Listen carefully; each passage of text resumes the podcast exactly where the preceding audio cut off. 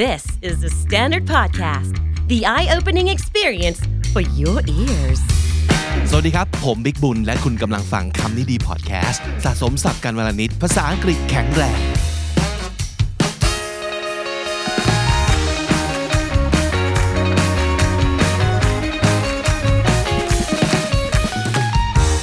คำนี้ดีวันนี้คุณผู้ชมครับ ผมจะชวนดูบอลแต่ว่าผมนั้นเป็นคนไม่ดูบอล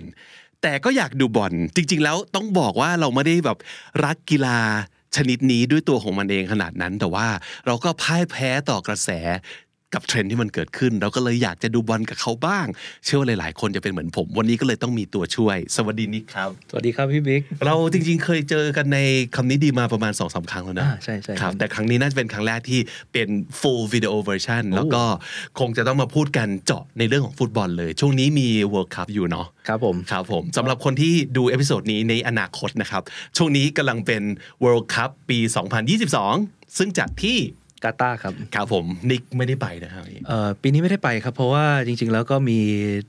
ใช้ใช้คำศัพท์เดียวกับเอ่อแฟนบอลอังกฤษแล้วกันที่ไม่ได้ไปก็ใช้คำว่า price out ยังไงฮะ ราคาสูงไปนิดนึง price out โอ้คำนี้ดี คำนี้ดีครับ คำนี้ดีคือโอ้โหราคาขนาดนี้นี่ไม่ไหว ใช่ครับ ดูทีวีอยู่บ้านดีกว่า อ่าใช่ ครับ ค ผ รับ มอ่ะผมคิดว่านะเบื้องต้นเลยสำหรับคนที่อยากจะลองดูบอลโดยที่ยังไม่คุ้นเคยกับเรื่องบอลเนี่ยน่าจะเป็นโดยเฉพาะอย่างนี้คนที่คำเป็นคำนี้ดีเนี่ยเขาอาจจะเสพบอลเสพคอนเทนต์ฟังแมตช์ที่มีแบบเขาเรียกอะไรคนภาคบอลก็มีการใช้คำต่างๆ เราก็จะอยากรู้ว่าเอ้ยศัพท์เหล่านี้เนี่ยมันคืออะไรกันบ้าง ก็เลยอยากจะชวนนิกมาให้ความรู้ เกี่ยวกับเรื่องศัพท์ดูบอลสำหรับคนที่อาจจะยังดูบอลไม่เก่งเท่าไหร่ประมาณนี้ ครับผม นะครับเริ่มจากอะไรก่อนดีฮะ อืมผมคิดว่าก็อาจจะเป็นคำศัพท์ทั่วไปที่ที่ใช้กันเรียกได้ว่าทุกวินาทีของการแข่งขัน เป็นแอคชั่น เป็น action วิร์ด ต่างๆ ทั้งหลาย ใช่ อ่าเราทำอะไรกับลูกฟุตบอลบ้าง อืมก็จะ อ่ามี มีเอ่ออย่างพี่บิ๊กสงสัยคำไหนก่อนไหมครับ ที่อาจจะคุ้นเคย โมงก่อนเลยเพราะว่าเตะอะไรนึกออกก็คิกป่ะ อืม ก็ ครับ ธรรมดา โมงเงี้ยเขาใช้เขาว่าอะไรครับ เอ่อก็ heading ครับ เฮดดิ้งอ๋อก็คือหัวเลย ก็คือหัวเลย head ง่ายๆ head แล้วก็ดิ้งไปเลย เฮดดิ้งเฮดดิ้งอ๋อคือลูกโมงอ่ะมีอะไรอีกที่เราน่าจะเคยได้ยินอ่าสมมติ ผมเคยได้ยินวอลเลย์ก็คือวอลเลย์บอลเนาะ อืมวอลเล่เนี่ยก็จะเป็นจังหวะที่ลูกฟุตบอลลอยมากลางอากาศ แล้วเราก็ถ้าเป็นนักเตะก็จะยิงเลย ไม่รอให้ลูกบอลเด้งพื้นก่อน หรือเด้งพื้นก่อนแล้วเด้งขึ้นมาแล้วยิงไปเลย อ่า ลูกบอลอาจจะไม่ได้อยู่ที่พื้นแบบร้อยเปอร์เซ็นต์ อ๋อ แต่ลูกบอลอาจจะอยู่ในอากาศแล้วเราเตะไปเลย ก็คือไม่พักไม่เลี้ยงไว้ ใช่ค พ รั อบ มาถึง วอลเลย์ เท้าเรา ไปเลย ปั๊บก็วอลเลย์ไปเลยว อลเลย์ไปเลย อ่านั่นคือคำว่าวอลเลย์นะครับ พักบอลนะครับ ใช้คำอะไร พักบอล พักบอลเหรอครับอืมพักบอลโอ้โหมันมีหลายคำเหมือนกันนะครับก็จะมี first touch อ่ อ่า า first touch สมมติว่า first touch ก็คือบอลบอลมาถึงเราจังหวะแรก ครับ ก็จะมีคำชื่นชมว่าแบบอย่าง first touch ของคนนี้ดีมากเลย อ่า ลูกฟุตบอลลอยมาประมาณ 50 50 เมตร 100 เมตร ก็แบบจับจังหวะเดียววางได้เลย ครับ ก็คือ first touch เขาทัชด้วยอะไรฮะ เขา touch ด้วย อก แล้วแต่เลยครับ เอ่ยอะไร อาจจะ เอ่ย เป็นบางคนสกิลแบบพิเศษหน่อยก็ บอลลอยมาแรงมากสูงมาก เอาเข้าเท้าแตะนิดเดียวลงพื้นได้เลย โอ้โห พร้อมที่จะไปต่อ อันนี้ก็คือ อ่า first touch ของคนนั้นดีมาก ครับ ครับ ผมเคยได้ยินคำว่า pass ก็น่าจะแปลว่าผ่าน ผ่านบอล มันผ่านบอลคือลักษ ใช่ ณะ ค ยั รับ งไง ก็ ฮะ คือการส่งบอลไปตาม ก็คือส่งบอล ต่างๆใช่ครับก็คือส่งบอล นั่นเงอ๋อโอเค ผมได้ยินคำว่า tackle อืม tackle เนี่ยจริง ๆ แล้วก็เป็นการเข้าสกัดบอล อ่า ก็จริง ๆ แล้วคำเนี้ยใช้ในหลายกีฬาเหมือนกัน ผมเองที่เป็นอดีตนักรักบี้ tackle ก็จะเป็นอีกแบบหนึ่งก็คือ ครับ วิ่งเข้าไปชนเลย ครับ ก็คือ tackle ครับ ของฟุตบอลเองเนี่ยก็เข้าไปสกัดบอลเข้า อืม เข้าปะทะกันเพื่อแย่งแย่งลูกฟุตบอล อ่านั่นคือ tackle นะครับ ครับ เคยได้ยินคำว่า assist ครับ อ่า assist ก็คือการจ่ายให้เพื่อนยิง อ่าต้องเป็นจังหวะก่อนยิงเท่านั้นถึงจะเรียกว่า assist ป่ะฮะ ใช่ครับก็คือจังหวะที่สมมติผู้เล่นคนที่หนึ่งเปิดบอลไป passing ไป crossing อันนี้ก็อีกคำหนึ่ง อืม อ่า passing ก่อนแล้วกันก็ ครับ คือส่งบอลเลียดๆไปให้คนนั้นยิง ครับ ถ้าคนนั้นยิงเข้าก็จะกลายเป็น assist อ๋อโอเค อ่าครับ เพราะจริง ๆ เราอาจจะไม่ได้ตั้งใจว่าจะต้องเป็นลูกนั้นจะต้องเป็นแอสซิสแต่ถ้าสมมติเกิด ยิงเข้า ยิงเข้า อ่ก็จะกลายเป็นแอสซิส ครับ แล้วก็จะนับเป็นสถิติของคนนั้นไป อ๋อ ว่า ใช่ คน พวก คนนี้จ่ายให้เพื่อนยิง เออผมเคยได้ยินเหมือนกันว่าเขาไม่ได้นับเฉพาะประตูที่คุณทำได้ อ่าใช่ แต่ว่าคุณช่วยจ่ายให้เพื่อนยิงได้ อ่าใช่ นั่นก็ ครับ เป็นเครดิตเหมือนกัน ใช่ครับ ก็นักเตะบางคนอาจจะยิงประตูไม่เยอะ แต่พออ ม แอสซิสให้เพื่อนได้เยอะเนี่ยก็เป็นนักเตะที่ยอดเยี่ยมเหมือนกัน โอ้ ครับ อ๋อโอเคโอเค น่าสนใจ ผมได้ยินเขาว่า safe อ่าเซฟนี่ก็จะเป็นผู้รักษาประตูเซฟจังหวะสำคัญเซฟอ่าป้องกันการเสียประตูได้ ครับ ก็จะเป็นเซฟ เฉพาะโกลี่เท่านั้นใช่ไหม จริงๆ แล้ว หอา มันก็จะมีบางครั้งที่ใช้กับกองหลังได้บ้าง เซฟแบบโอ้โหไปยืนอยู่หน้าหน้าเขตประตู แล้วก็ผู้รักษาประตูไปไหนแล้วไม่รู้ อาจจะล้มอยู่ หรือโดนโดนสกัดล้มหรืออะไรสักอย่าง ครับ แล้วก็คนนั้นมาทำหน้าที่แทน อู้ ก็เซฟแต่ว่าเซฟของคนอื่นเนี่ยห้ามใช้มือนะครับ เอาครับครั ก็ บครับ คือก็คืออาจจะยืนบังประตูได้ก็อาจจะใช้คำว่าเซฟได้ด้วย เอาไว้ว่าอื่นใดแต่ไม่ใช่มือเนาะ ใช่ใช่ครับ โอเค เมื่อกี้นิกพูดถึงคาว่า cross ครับ crossing นี่ก็คือการเปิดจากด้านข้างเอ่อฟุตบอลเนี่ยก็มีสนามเป็นสี่เหลี่ยมถูกไหมฮะ แล้วก็ถ้านักเตะคนไหนเปิดมาจากด้านข้าง แล้วมาเข้าก็คือการการจ่ายอีกรูปแบบหนึ่ง อืม การส่งบอลอีกรูปแบบหนึ่งที่มีลูกโด่งขึ้นมา crossing เข้ามา ครับ ครับ พันต์ล่ะครับ P U N T เคยได้ยินคำนี้แล้วงงๆไปเลยว่าคืออะไร ครับพันเนี่ยจริงๆ ก็จะมีหลายกีฬาเหมือนกัน อเมริกันฟุตบอลเองรักบี้เองก็มี พันก็คือการเตะลูกฟุตบอลให้มันลอยขึ้นไปในอากาศ ส่วนใหญ่จะใช้สำหรับผู้รักษาประตู อืม เพราะผู้รักษาประตูเวลาสมมติเกมหยุดอ่ะเขาเซฟบอลได้ละรักษาประตูได้บอลอยู่ในมือ เขาก็จะโยนลูกฟุตบอลเตะเปิดเกมใหม่ นั่นก็คือการพันลูกฟุตบอลขึ้นไปในอากาศ อ๋อ นั่นเองอ่ะถ้าสมมติเกิดพูดถึงลูกออก ออกหลัง ออกข้าง ก็ต้องมีการเตะมุมหรือว่าเป็นการโยนเข้ามา เขาใช้คำว่าอะไร ใช่ ครั ใช่ครับ อย่างของฟุตบอลเนี่ยจะใช้คำว่า throw in บ throw in ก็คือ ตรงๆเลยคือ throw in ก็คือ โยนเข้ามา แล้วก็จะมีกฎก็คือต้องโยนข้ามหัวเข้าไป เท่านั้น ใช่ครับ จะอย่างนี้ไม่ได้ ไม่ได้ ไม่ได้ ต้องอย่างนี้เท่านั้นนะ ใช่ใช่ครับ อ๋อ throw in โอ ซึ่ง เค จะบอกว่านักเตะอาชีพหลาย ๆ คนก็ยังพลาดอยู่บางครั้ง จริงเหรอ ก็ยังมีหลุดบ้าง เหรอฮะ ครับ เขาเขาหลุดในการยังไงฮะ ก็หลุดแบบไม่ได้ทำตาม ไม่ข้ามหัวเหรอฮะ ไม่ได้ทำตามกติการ้อยเปอร์เซนว่าการทุ่มเข้าไปต้องทำยังไง บางคนก็แบบมามารีบ ๆ อย่างเงี้ยโยนแบบโยนแบบท่า อ๋อ ไม่ได้บ้างผิดบ้างก็ โดนเป่าไหม ก็โดนครับ ก็ถืออ อ ว่าเอ่อฟาวโทรเอน อ๋อ ไม่ได้ โอ เหมือน เค กัน แล้วถ้าเกิดเป็นการเตะมุมเหรอเขาเรียกเตะมุม เอ่อใช่ครับ เตะมุ ครั ม บ ก็ตรงตัวเลยครับคอนเนอร์ คอร์เนอร์ เตะคอนเนอร์มุม อ๋อ มุมของสนามจะมีสี่มุม ครับ การเตะคอนเนอร์คือเตะคเข้ารับ จากสี่มุมนั้น ครับ อ๋อ นั่นก็คือสับที่เกี่ยวกับแอคชั่นในสนาม อ่าใช่ใช่ นึก ครับ นึกถึงคำอื่นออกอีกไหมฮะ อืมก็จะมีชูตติ้งใช่ไหมฮะ อ่ายิ ยิงยิงประตู ยิงประตู ใช่ครับก็จะมี ครับ การลากไปยิงรูปแบบ อ่า ต่างๆ ครับ ครับอันนั้นก็จะเป็นการยิงประตูชูตติ้งก็ตรงตัวเลย โอเคครับผม อ่ะ ทีนี้เราพอจะรู้จักแอคชั่นที่เกิดขึ้นในสนามแล้วมาดูกันว่าใครบ้างที่อยู่ในสนาม อืม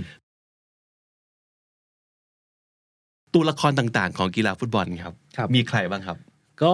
ผมจะเล่าเป็นเอ่อจากตำแหน่งผู้รักษาประตูออกไปเลยแล้วกัน ผู้รักษาประตูก็คือโกลคีเปอร์ ครับ ก็คือผู้ป้องกันประตูแล้วโกลคีเปอร์คีปโกเซฟ อ่าบางทีได้ยินโกลี่ อ่า เหมือนเป็น goalie ชื่อเล่น ๆ อย่างนี้ใช่ อ่า ไหม ใช่ใช่ครับ ก็เรียกกันว่าโกลี่ได้ ครับ อ่าแล้วก็กองหลังก็จะเป็นดีเฟนเดอร์ อืม ดีเฟนเดอร์เนี่ย ปัจจุบันเนี่ยก็จะมีด้วยความที่ว่าฟุตบอลเนี่ยมันพัฒนาการไปเยอะ มันก็จะมีรูปร่างบทบาท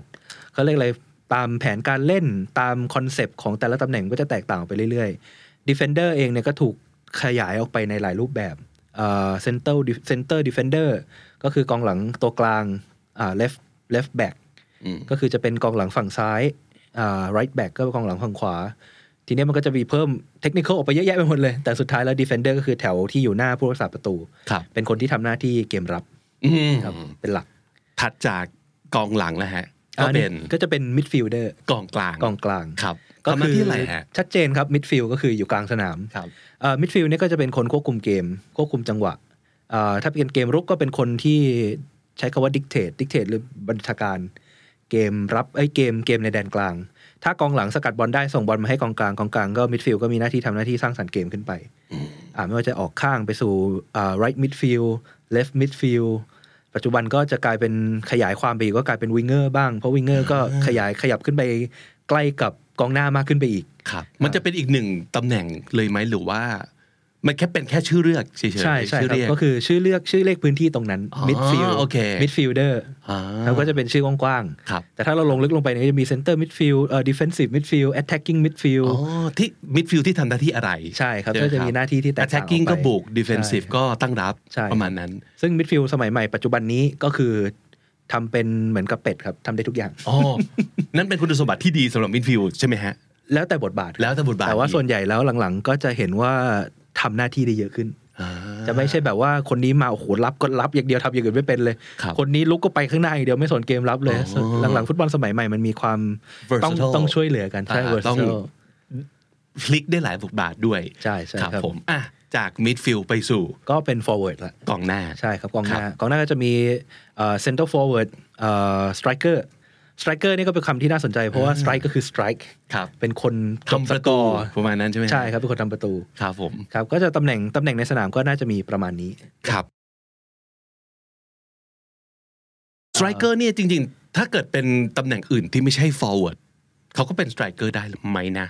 อื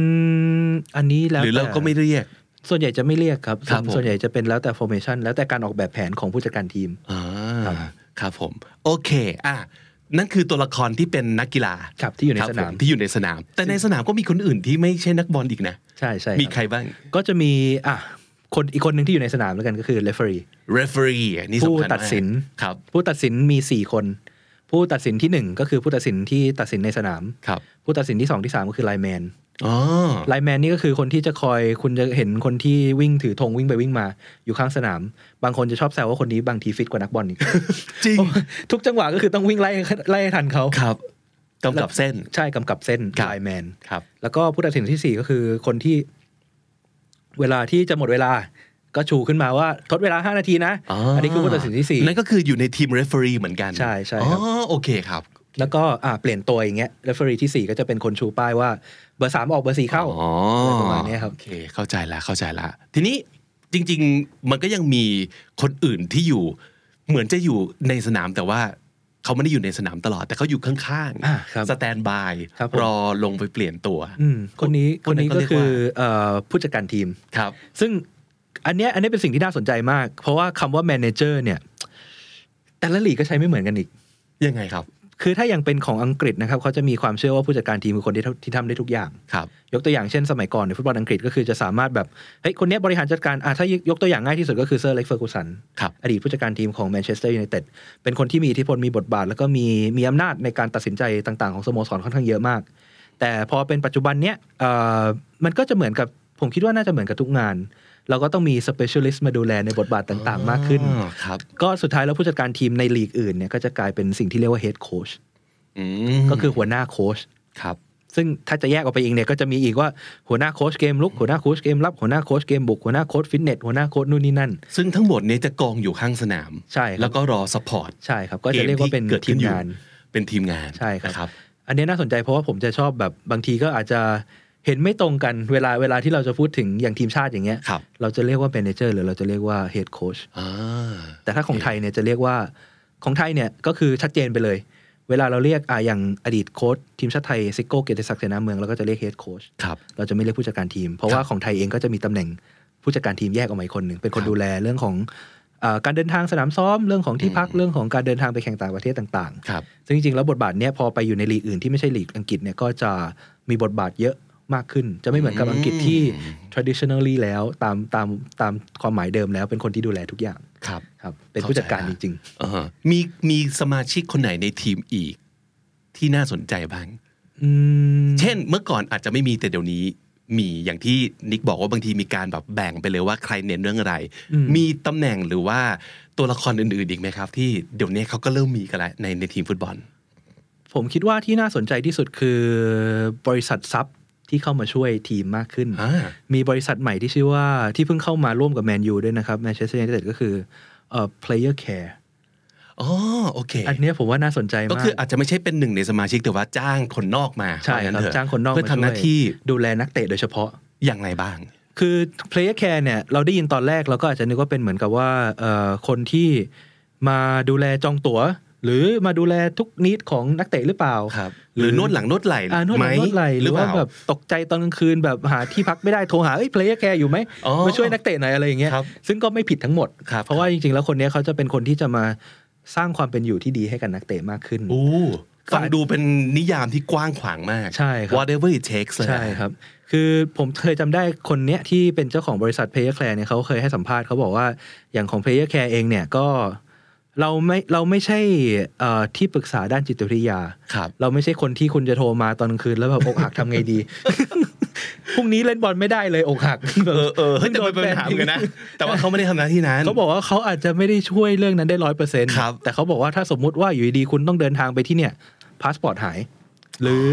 อ่าสมมุติว่าไปที่นั่นแล้วที่พักไม่มี ครับ หรือว่าต้องการโทรมาบอกตอนประมาณตีสองว่าแบบ เฮ้ย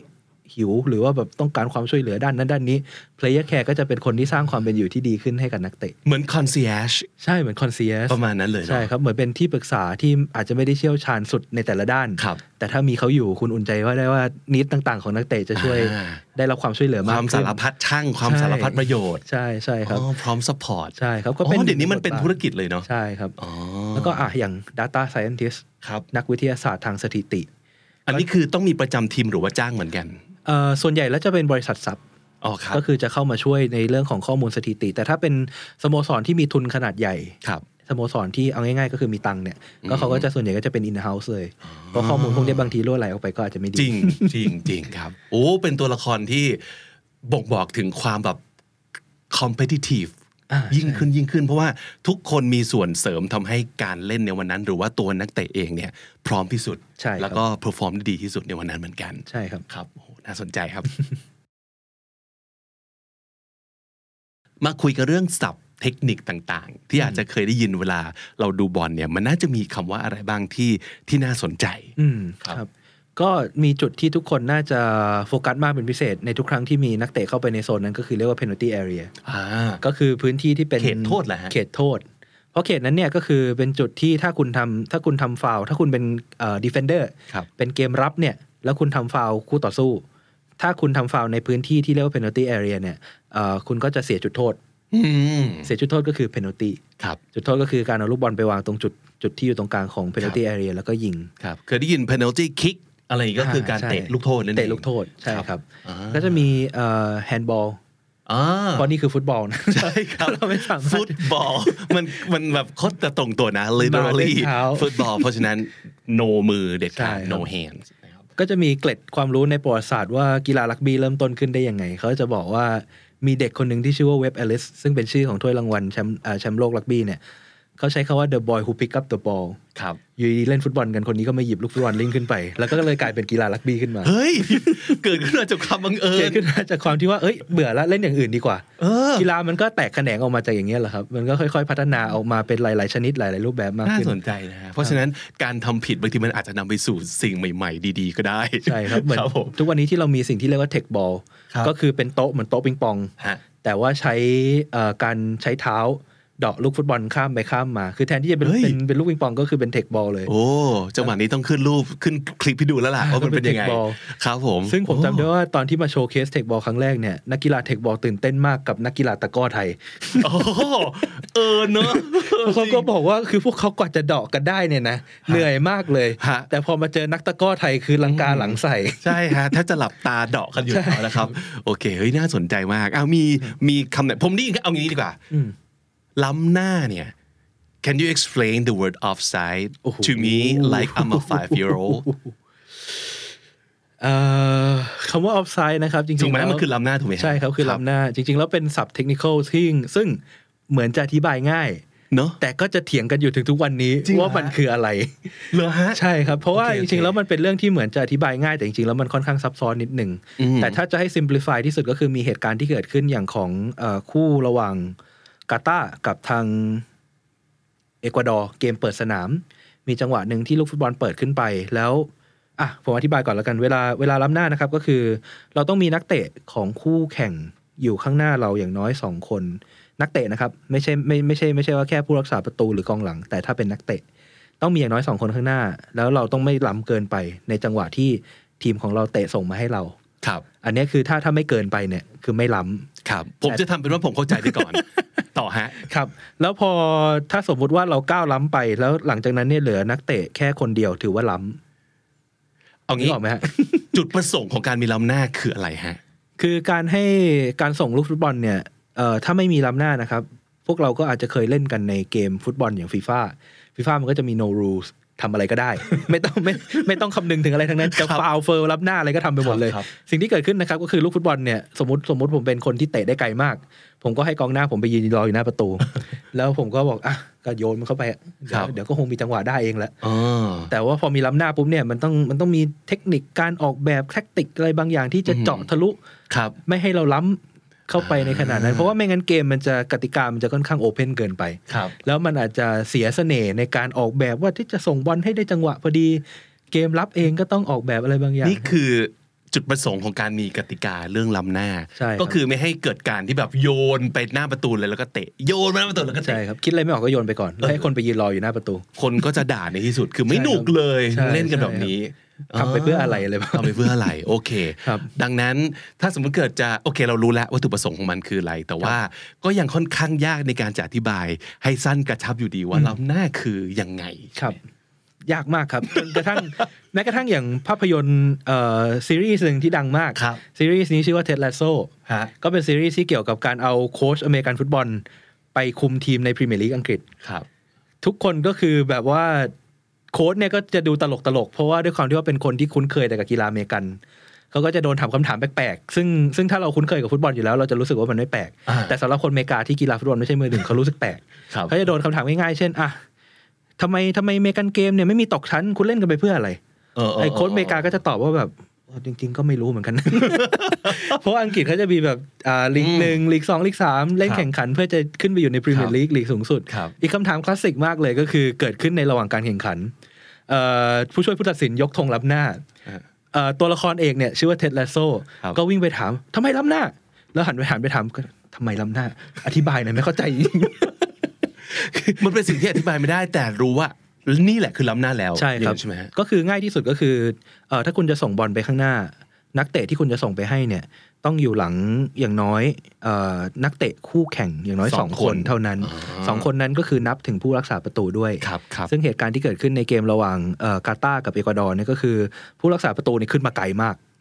ไปอยู่กับบอล ไปอยู่กับบอลแล้ว แล้ว โอเค ภาพภาพก็คือเหลือแค่กองหลังคนเดียวยืนอยู่หน้าประตู อืม แล้วทีเนี้ยคนก็สงสัยว่าอ้าวก็ไหนบอกว่าล้ำหน้าคือ คุณก็แค่ต้องยืนอยู่ไม่ล้ำกองหลังคนสุดท้ายเกินไป อ่าฮะ เออแล้วมันล้ำยังไงกองหลังก็ยืนอยู่ด้านโดดๆเลยเส้นก็ตีชัดอยู่แล้วว่าลูกฟุตบอลมันมาถึง อ่า เขาทั้งที่กองหลังก็ยังอยู่อีกฝั่งหนึ่ง ครับ อันเนี้ยก็เลยเกิดคำอธิบายขึ้นมาว่ามันต้องมีอย่างน้อยสองคน อ่า พอผู้รักษาประตูขึ้นมาเท่ากับว่าเกินเคเกินเส้นของคนสุดท้ายไปเนี่ยเหลือแค่คนเดียวก็เท่ากับล้ำหน้า อ๋อ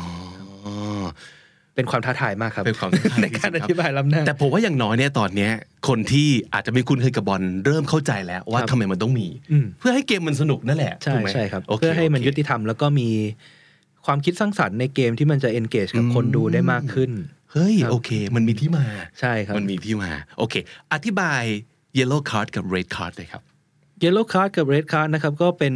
ใบเหลืองเนี่ยก็คือ ใบที่จะเป็นเตือนก่อนใบเหลือง เตือนครั้งที่หนึ่งสมมติพี่บิ๊กสกัดผมฟาวอาจจะไม่รุนแรงถึงขั้นกับแบบโอ้โหขาหักหรืออะไร แต่ว่าก็ดูฟาวแล้วล่ะ ครับ แล้วก็จงใจตัดเกมหรือกรรมการเขาจะอ่านเกมว่าแบบดูแล้วเอ้ยอันนี้จงใจทำฟาวล์นะครับ ก็เอาใบเหลืองไปก่อน อืม แต่ถ้ามันรุนแรงกว่านั้นก็คือสมมติเอ่อผมหลุดไปแล้วเนี่ยโอ้ผมเหลือคนเดียวแล้วผมวิ่งไปเนี่ยข้างหน้าคือประตู ผมเป็นกองหน้า แล้วอยู่ดีมีคนวิ่งมาเสียบจากด้านหลังตั้งใจจะทำฟาวล์เลย อ่าฮะ อันนี้คือกรรมการก็จะให้ว่าโอ้โหนี่คือการแบบจงใจตัดไม่ให้เสียประตูเลยทำฟาวล์เพื่ออย่างนี้ก็อาจจะเอาใบแดงไป ใบแดงคือให้ออกจากสนาม ออกจาไปกเลย สนาม ครับ ซึ่งจริง ๆ ถ้าผมจำไม่ผิดนะครับ ก็คือจะมีการเรื่องเล่าในประวัติศาสตร์ฟุตบอลนี่แหละ ว่ากรรมการคนแรกที่คิดค้นใบแดงใบเหลืองใบแดงขึ้นมาเนี่ย มาจากไหนรู้ไหมครับ จากไหนครับ ไฟจราจรครับ เออว่ะ it is so obvious เนอะ จริงเนอะก็คือเตือนก่อน ใช่ครับ ระวังระวังนะ ระวัง นะ แล้วแดงก็คือ แดงก็ หยุด หยุด ไม่เลยแหละ จบ เขาบอกว่าเขาถ้าผมจำไม่ผิดนะคือเหตุการณ์เนี้เกิดขึ้นตอนที่เขากำลังขับรถกลับบ้าน แล้วก็บอกว่าผ่านไฟเหลืองไฟแดงแล้วก็เออว่ะใบเหลืองใบแดง อืม แล้วก็ได้อยู่นะ เออ น่าสนใจครับอ่าผมได้ยินว่าสมัยนี้เนี่ยกรรมการไม่ได้มีแต่คนแล้วด้วย อืม แต่ใช้เทคโนโลยีในการช่วยตัดสิน มันก็เลยมีคำว่า VAR ใช่ไหม ครับ ครับ มันคือ ก็คือ video assistant referee ครับ ก็คือการที่เอาวิดีโอเข้ามาช่วยตัดสิน ซึ่งอันเนี้ยในฐานะคนที่เล่นกีฬาอื่นมาก่อน ก็จะชอบแซวฟุตบอลว่าช้ามาก อเมริกันฟุตบอลลักบี้เขามีหมดแล้ว ครับ แต่ฟุตบอลเนี่ยเพิ่งมาทำทีหลัง ควรจะมีตั้งนานแล้ว ควรจะมีตั้งนานแล้วทำไมเพิ่งมาทำกัน ครับ ก็ก็จริงๆแล้วก็เป็นระบบที่เข้ามาใหม่เพื่อสร้างให้เกิดความยุติธรรมมากขึ้น ครับ เพราะว่าจากที่ผ่านมาเนี่ยอาจจะใช้ความรู้สึกของกรรมการ แล้วก็จังหวะให้ผู้ตัดสินที่ 2 ที่ 3 ที่ 4 ช่วยดู อืม ว่ามันเกิดอะไรขึ้น เต็มที่ก็อาจจะไปคุยกับผู้ตัดสินไลน์แมนว่าเฮ้ยเออจังหวะเมื่อกี้ที่เขาเข้าสกัดเนี่ยเอ้ยมันฟาวล์ขนาดไหนนะ หรืออ ม มันมีการทำนอกกติกาหรือเปล่า อืม แต่พอมีวิดีโอ assistant referee เข้ามาเนี่ยก็คือจะมีภาพช้าให้ทางทีมงานที่อยู่ในห้องห้องลักษณะเนี้แหละครับจะ ครับ มีภาพรีเพลย์ให้ดู อืม แล้วคนนั้นก็จะดูแล้วก็จะบอกกรรมการว่าโอเค ลูกเนี้ยเกิดเหตุการณ์อย่างนี้ขึ้นนะ ครับ อยู่ที่ดุลพินิจของกรรมการอยู่เหมือนกันว่า อ่า จะตัดสินยังไงคำแนะนำเขาจะมีอย่างนี้ แต่กรรมการเป็นคนตัดสิน แต่ถ้ากรรมการรู้สึกว่า เอ้ย ไม่ชัวร์ขอดู อืม กรรมการก็จะทำท่า ขอทีวี อ่าเออเคยเห็นขอ ขอทีวี ขอดูจอ ใช่ครับขอดูจอ ขอดูจอ แล้วเขาก็จะวิ่งไปข้างสนามเพื่อไปดูจอดูเหตุการณ์ด้วยตัวเองว่าเกิดอะไรขึ้น อ๋อ ก็เป็นการทำให้เกมยุติธรรมมากขึ้น โปร่งใส ในที่สุด ในที่สุดสักที ครับ ครับเออผมเคยได้ยินคาว่า equalizer ซึ่งงงๆ เพราะว่าปกติเราจะได้ยินคำนี้ในบริบทของแบบ audio หรืออะไรอย่างเงี้ยเออแต่ equalizer ในฟุตบอลก็ไม่ได้ครับ ก็มีครับก็คือการเอ่อตีเสมอ สมมติว่า อ๋อเหร ถู อ กทำไปก่อนแล้วก็คือการตีเสมอ เออ equal equal ก็คือ ทำให้เท่ากัน ทำให้เท่ากัน ครับ เราเราใช้ยังไงฮะ ก็คือสม มัน มติ คือลูกที่ทำให้เสมอเหรอ ใช่ครับลูกที่ทำให้เสมอ สมมติถูกนำไปก่อนแล้วผมยิงประตูตีเสมอก็จะกลายเป็นอีควอไลเซอร์ อ๋ออย่างนี้นี่เอง ครับ เฮ้ยเท่เท่เท่ทีนี้มันจะมีสับบอลบางสำนวน ซึ่งขนาดผมไม่ได้เป็นแฟนบอลผมยังเคยได้ยินเลย ครับ พวกแบบเลื้อย อืม หรือแบบ ลากเลื้อย เอออ ม กึ่งยิงกึ่งผ่านอะไรอย่างเงี้ย ครับ เออมันฟังดูเท่ดีเลยอยากรู้ว่า จริง ๆ มันคือยังไงแล้วภาษาอังกฤษเขาใช้ว่าอะไรครับ ก็จริงๆ แล้วก็จะถ้าลากเลื้อยเนี่ยก็คือจะเป็นการดริปลิงเลี้ยงฟุตบอล อ๋อ เอ้ยเดี๋ยวนะ มันเหมือน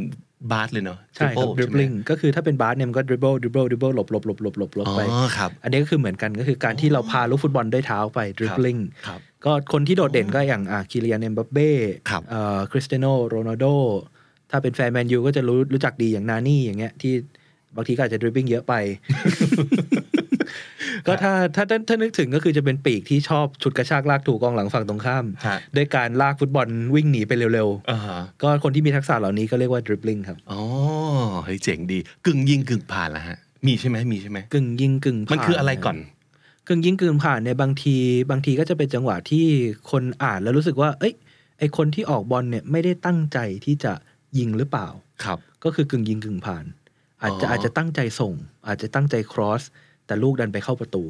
อ๋อ อ่า คือลูกกึ่งยิงกึ่งผ่านนี่คือเข้า ใช่ครับ แต่ บางที เข้า บาง ด้วย ที วิธีนี้ ใช่ครับบางครั้ง แต่ ค จ รับ ริงๆแล้วมันก็ไม่จำเป็นต้องเข้า บางที อืม มันก็อาจจะแบบกึ่งยิงกึ่งผ่านไป แต่ผู้รักษาประตูสุดยอดกระโดดเซฟได้อะไรอย่างเงี้ยมันจะเป็นอ่าอธิบายท่าทีของคนที่ออกบอลมากกว่า อ๋อโอเคอ่ะทีนี้มันจะมีคำศัพท์ที่ทำให้ผมงงหนักเข้าไปอีก เพราะว่าคิดว่ามันเกี่ยวข้องกับอะไรแบบเทศกาลคริสต์มาสหรือเปล่า ครับ นะครับแต่ว่ามันถูกใช้ในบริบทฟุตบอลเฉยเลยคือ nutmeg อืม คาว่านัทเมกนี่จริง ๆ มันคืออะไรนะ ลูกจันเทศอะไรสักอย่างหนึง อืม ใช่ไหม ครับ เป็นสไปซ์อย่างหนึ่ง อืม แต่มันมีใช้ในบริบทของฟุตบอลด้วย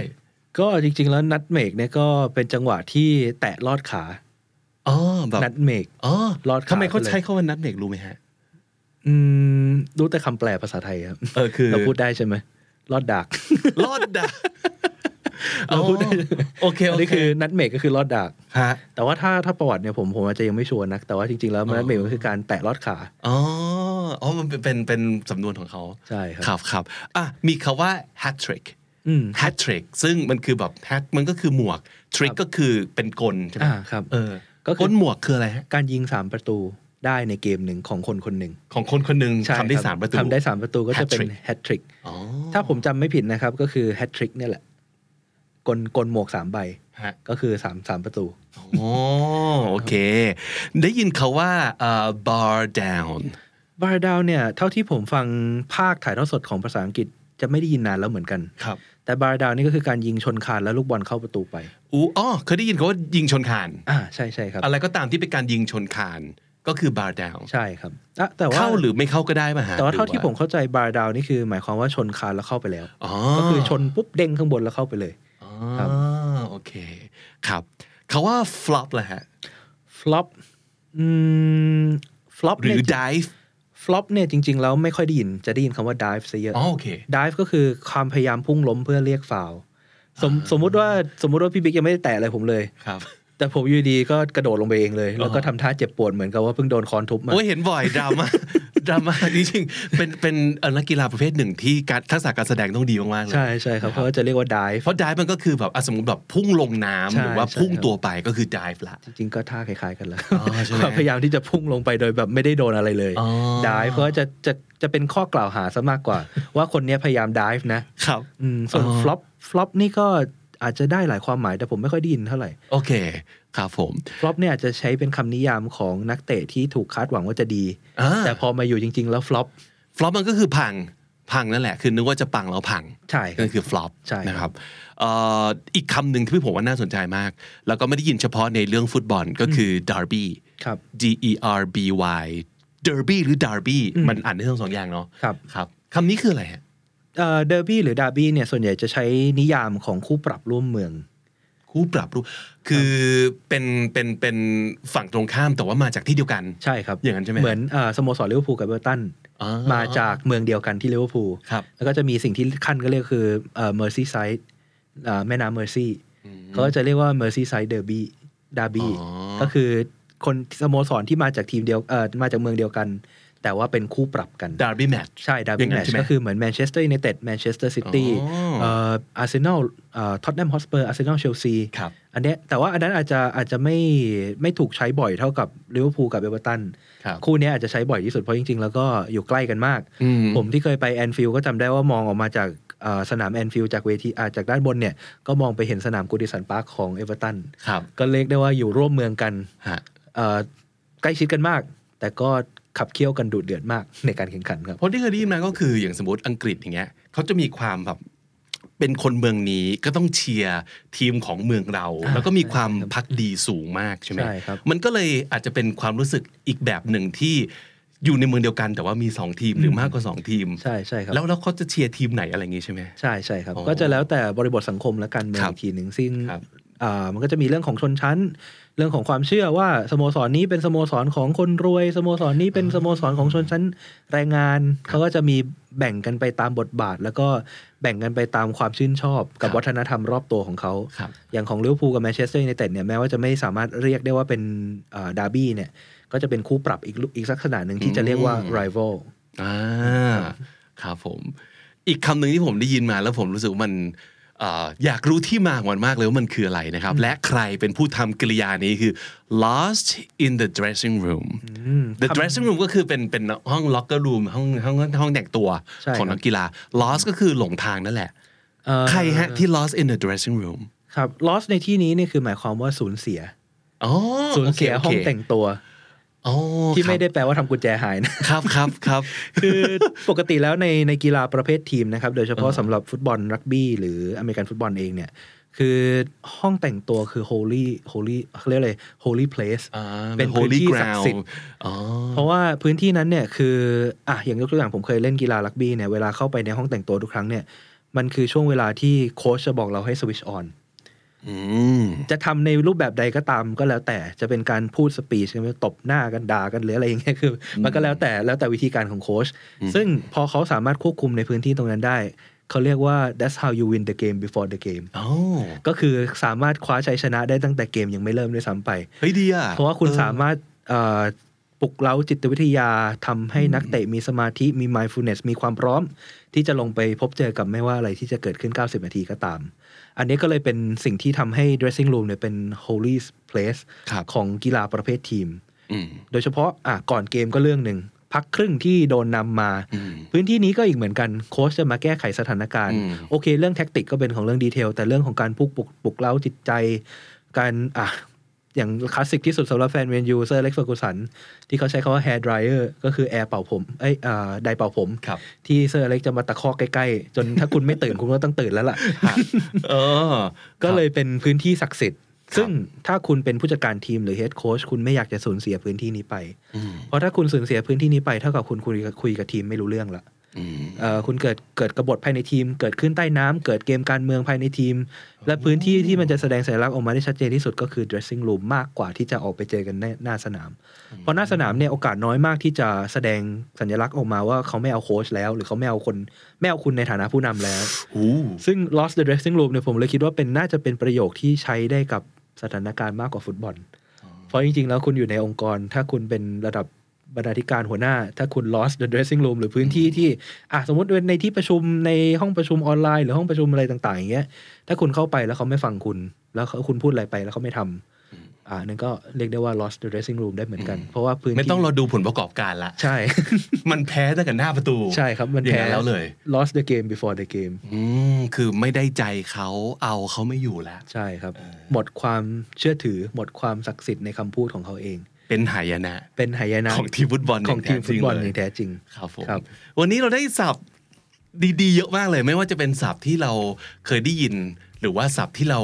ไม่ไม่น่าเชื่อเลยว่ามันเกี่ยวข้องกับฟุตบอลด้วยนะครับ หวังว่าจะทำให้เอ่อนักดูบอลทั้งหลายนะครับเอ่อโดยเฉพาะคนเหมือนผมเนี่ยที่อาจจะยังไม่คุ้นเคยกับการดูบอลแต่ว่าอยากจะลองหัดดูบ้างตามกระแส หรือว่าตามเทรนด์ที่มันเกิดขึ้นนะครับ ดูบอลได้สนุกขึ้นวันนี้ขอบคุณนิกมากครับ ครับขอบ ส คุณ วัสดีค มาก รับ ขอบคุณทุกท่านเช่นกันครับ The Standard Podcast, eye opening for your ears.